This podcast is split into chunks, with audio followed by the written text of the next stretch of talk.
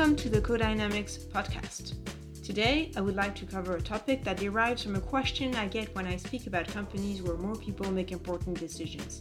The first question I often get is, well, how did those companies do it? How did they get started? So today, I will share two ways I identify by observing dozens of real life examples. One way of getting started could have the title It All Started with a Major Crisis. Our first example was identified by Isaac Getz for his book in Finland.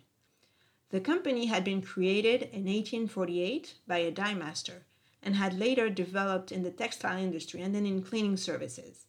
In 1991, as Finland was facing a major financial crisis, the company was in danger the granddaughter of the person who had bought the company in 1922, was leading it at the time.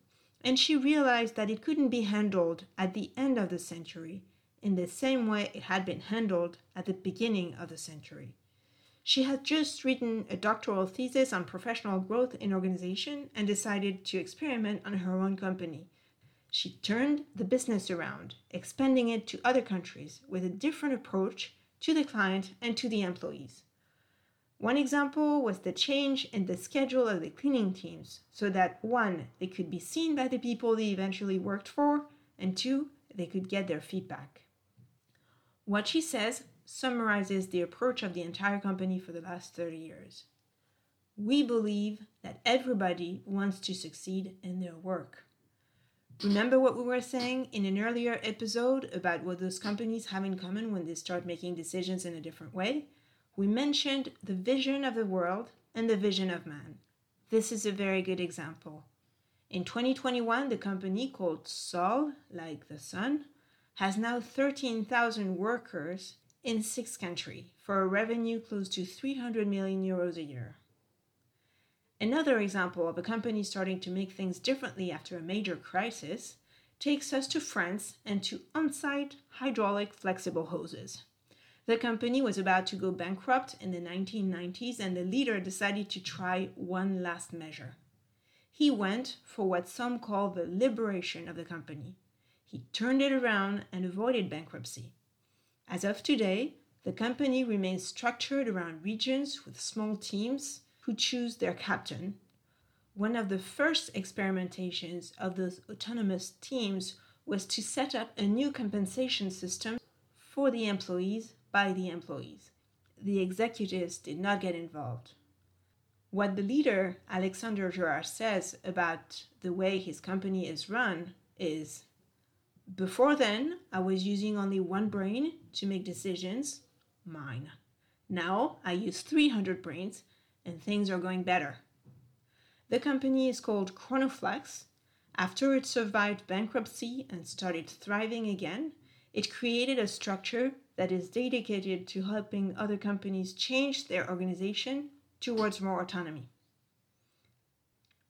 If we turn to the US and to outdoor clothing and equipment, we have a story starting in the late 1980s when the kind of material used to create the clothes using pesticides made workers sick. It was the starting point for a new way to see and to purchase material in the company that led to using organic cotton and to question all the manufacturing processes. The company reflected on its very reason for being and on the experience it wanted for its employees and its customers. Patagonia, which is that company, is considered a teal organization, a liberated company, a B Corp, and it's now number four among the top impact companies. I'm sure you all know Patagonia. I don't think I need to say more about the millions of dollars they make every year. What is more commendable is that in the process, they take care of the environment, their workers, their providers, their customers. So, we have covered a few examples in different countries of companies that were facing a major crisis and then turned things around based on the way decisions were made. They created a whole new business model. Another way of starting a different way to make decisions in organizations is a more optimistic situation. We have companies where it started with an intention to do things differently. Holacracy is an example. It is a management system that was first created in Philadelphia by a software company called Ternary. The founder, Brian Robertson, created the company, saying, How can we live and work together in a more full, more embracing, more powerful way? So his intention from the start was to do things around and for people in the company, with a conviction that if people were handling their relationships better, they would handle their work better and perform better, which is exactly what happened. Brian Robertson went on to create the Constitution for Holacracy. If you listen to the CEO of the French insurance company Maif, you will hear the words I realized, I understood, I reflected many times.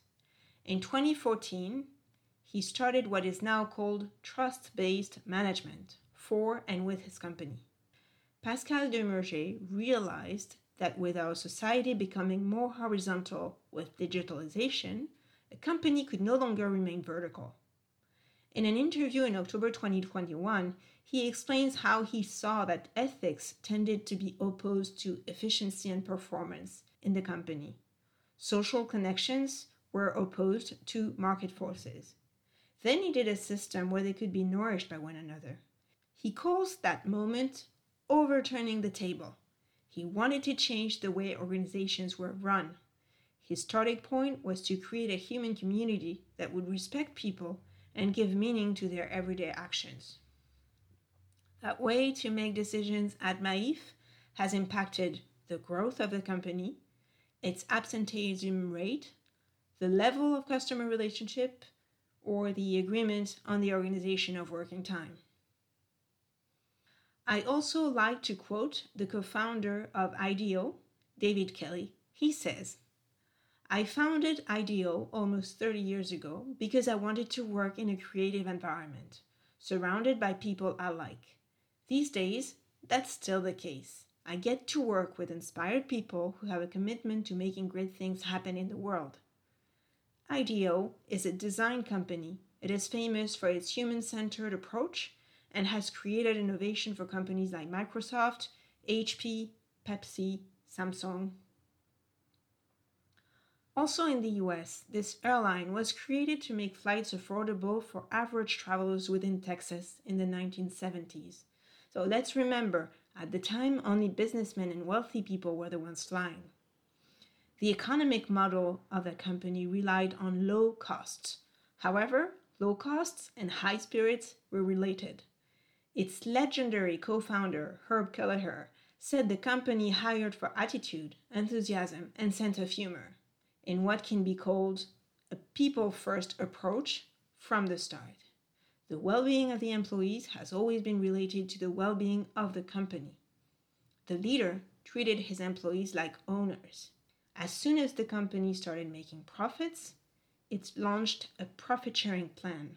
In 2017, it shared $586 million in profits with its 54,000 employees. You probably did realize that we were talking about Southwest Airlines.